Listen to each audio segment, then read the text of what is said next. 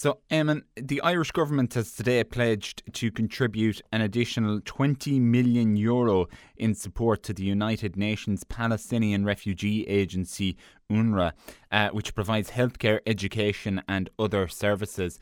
Uh, now, a, a, number of countries had pulled their funding and suspended their funding to UNRWA after it was alleged that 12 of their members were involved in some way, shape, or form in the coordination of the October 7th attacks. But uh, firstly, to get to get your reaction to that 20 million euro in, in support today, uh, how far will that go? Do you think? But will it? Will it actually? It's a significant investment from the Irish government, but let's scratch the surface of what the people of Gaza really need right now.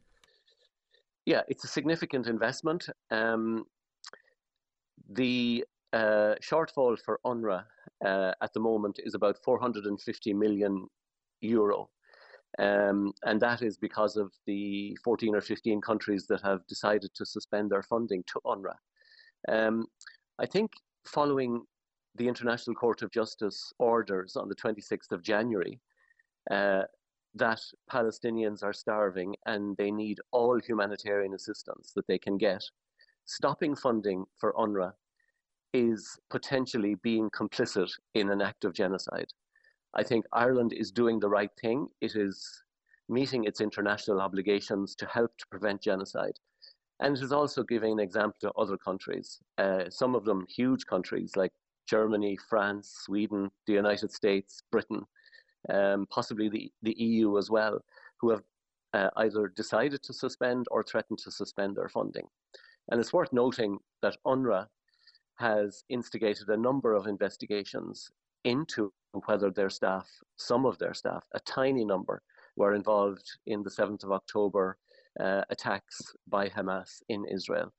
Um, it seems entirely unreasonable um, for those countries to cut off UNRWA funding in advance of the outcome of that investigation. And it's also worth noting that Israel hasn't, apart from an allegation, hasn't provided any evidence to UNRWA uh, or indeed to those states who have suspended funding um, beyond just an allegation that UNRWA staff were involved. So I think Ireland is doing the right thing. It is a drop in the ocean in terms of what um, UNRWA needs and what the Palestinian people need right now. Um, but it's definitely a signal to other countries that they too have a responsibility to support the Palestinian people in what is actually their hour of greatest need. You are in touch with people in Gaza, people in Rafah on the ground on a regular basis. Eamon, what are you hearing from them right now? Well, what we're hearing is that uh, this is absolutely an unprecedented humanitarian disaster.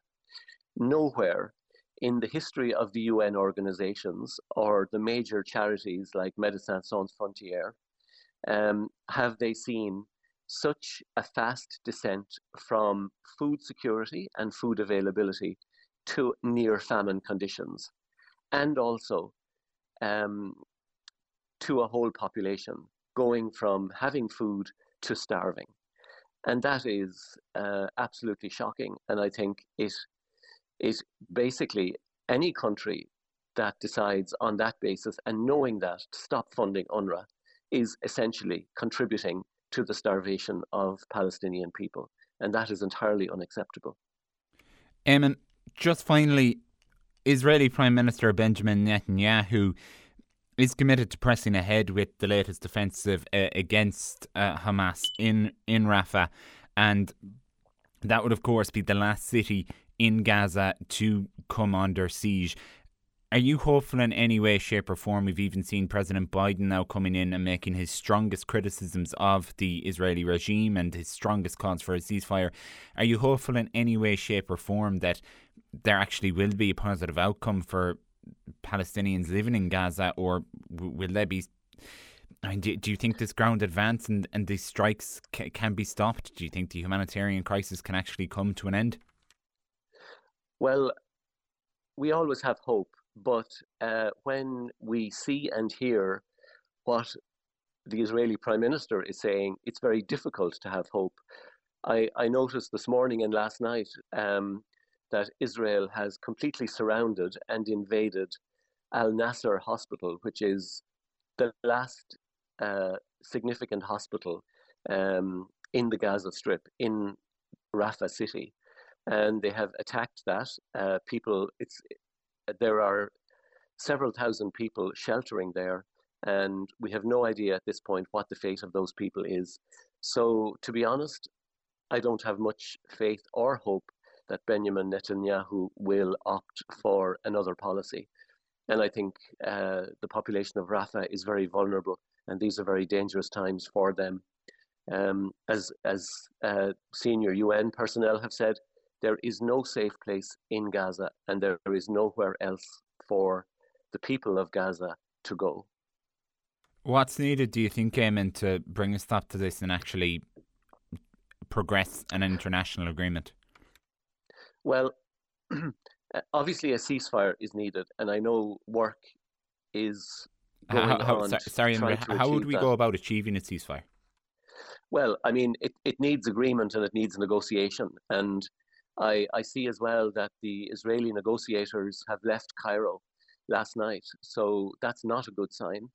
Um, and ultimately, uh, I think it is important to know that the United States uh, is the real power broker here.